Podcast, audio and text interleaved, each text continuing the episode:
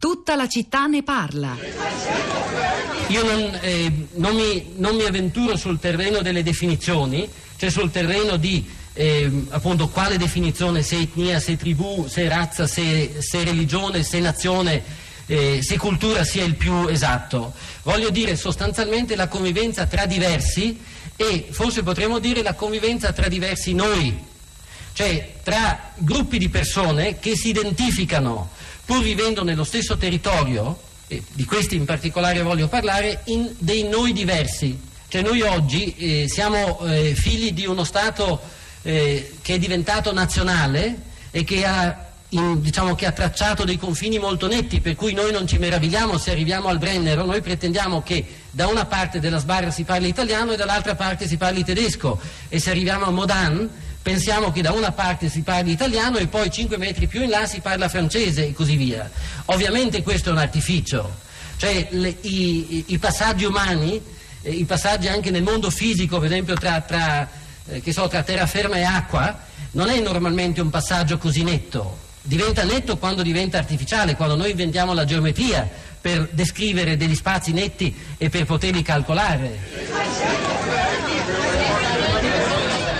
E questo era l'intervento recuperato in rete dalla nostra curatrice Cristiana Castellotti, l'avete forse riconosciuto, qualcuno di voi, la voce di uno straordinario altoatesino quale fu Alexander Langer, era il suo discorso sul tentativo di decalogo per la convivenza interetnica pronunciato ad Assisi a fine 1994, chi era Langer, nato a Vipiteno, politico, pacifista, scrittore, giornalista, ambientalista, fu tra i fondatori eh, dei Verdi, finissimo intellettuale, si concentrò in particolare sul rapporto tra le diverse comunità linguistiche, soprattutto sulla situazione del suo Alto Adige fino alla morte morì suicida nel 1995.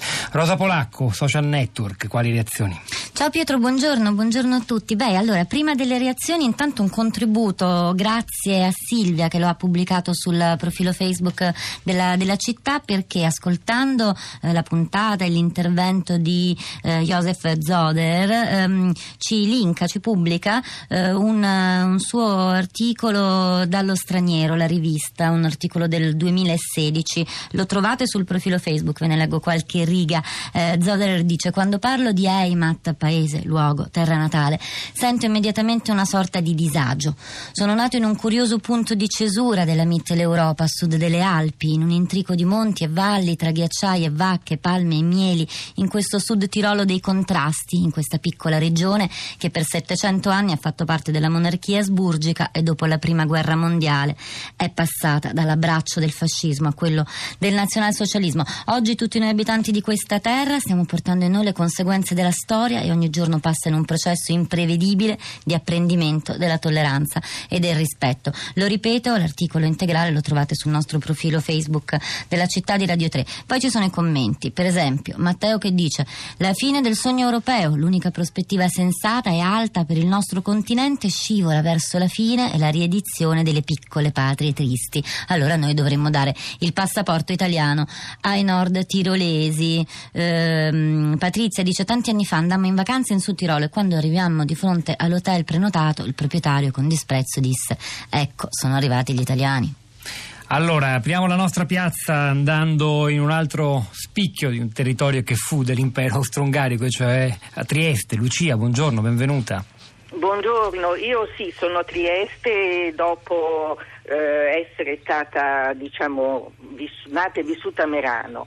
Volevo mh, rapidamente dire che l'applicazione del pacchetto De Gasperi Gruber ha avuto corso solo dopo eh, gli attentati terroristici e le bombe nelle quali io sono cresciuta quando ero bambina.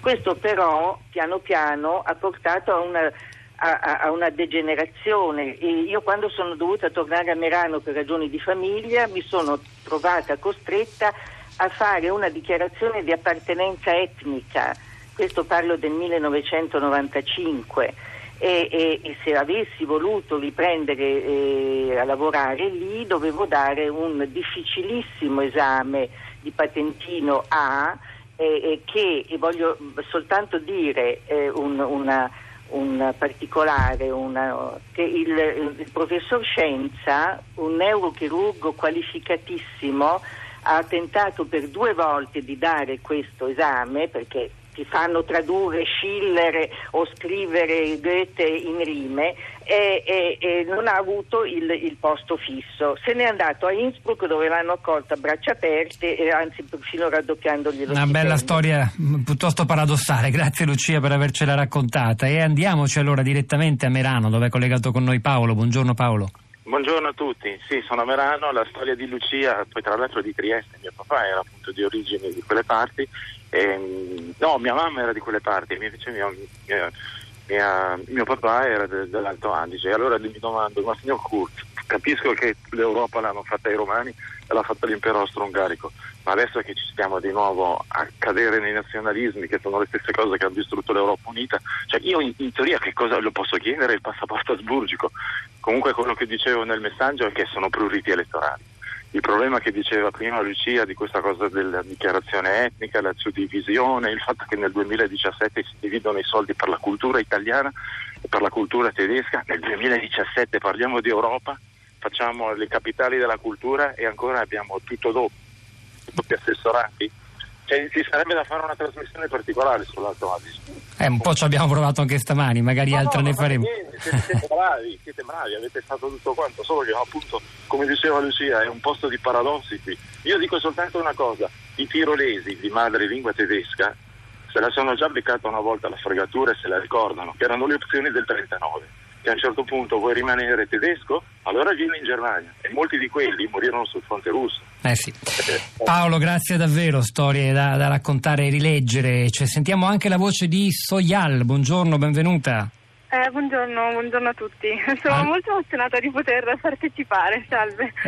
No, si figuri, eh, che ci può dire? Le do un Allora, minuto e mezzo al Sì, massimo. faccio, faccio velocissimamente. Eh, io sono una ragazza di 25 anni che appunto ha vissuto mh, in Alto Adige, ho frequentato lì le scuole e non ho dovuto fare una dichiarazione di appartenenza etnica ma eh, linguistica. Sono figlia di papà altoatesino e di mamma eh, lombarda, quindi ho parlato italiano e tedesco fin da piccola in casa e ovviamente anche questa dichiarazione è stato per me un grosso problema perché rappresento forse una piccola parte, però i figli di quelle famiglie che sono miste e che quindi si trovano a difendere in realtà eh, la condivisione delle lingue che non sono solo lingua ma in questo caso comunque appartenenza culturale e un percorso anche scolastico che potrebbe essere condiviso e non sempre separato, eh, cosa che appunto richiede una scelta precisa mh, e uno, schieri- uno schieramento preciso da una parte o dall'altra. Mi sembra quindi che questi avvenimenti ulteriori non facciano che inasprire queste dinamiche, questi problemi che dovrebbero essere risolti forse proprio superando la divisione tra gruppi culturali che eh, rimarrà sicuramente per educazione familiare, ma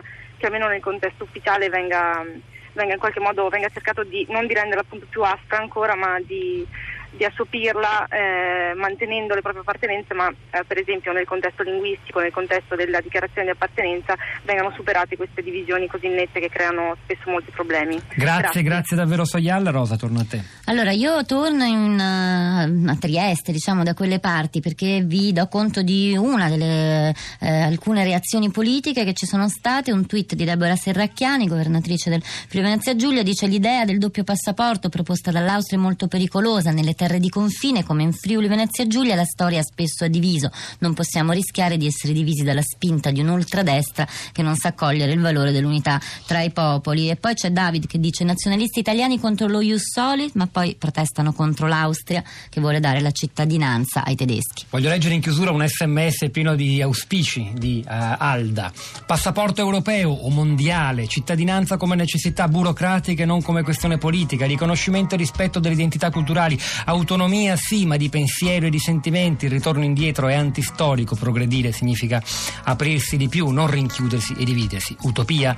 No, speranza concreta. Grazie Alda, noi Chiudiamo qui, è il momento di Radio Tremondo con Nello del Gatto, alle 11.30 seguirà Radio Trescenza. Hanno lavorato a questa puntata di tutta la città. Ne parla Massimiliano Capitolo alla parte tecnica, Piero Pugliese alla regia, Pietro del Soldato Topolacco a questi microfoni, al di là del vetro, Cristina Faloci, Florinda Fiamma e la nostra curatrice Cristiana Castellotti. A domani.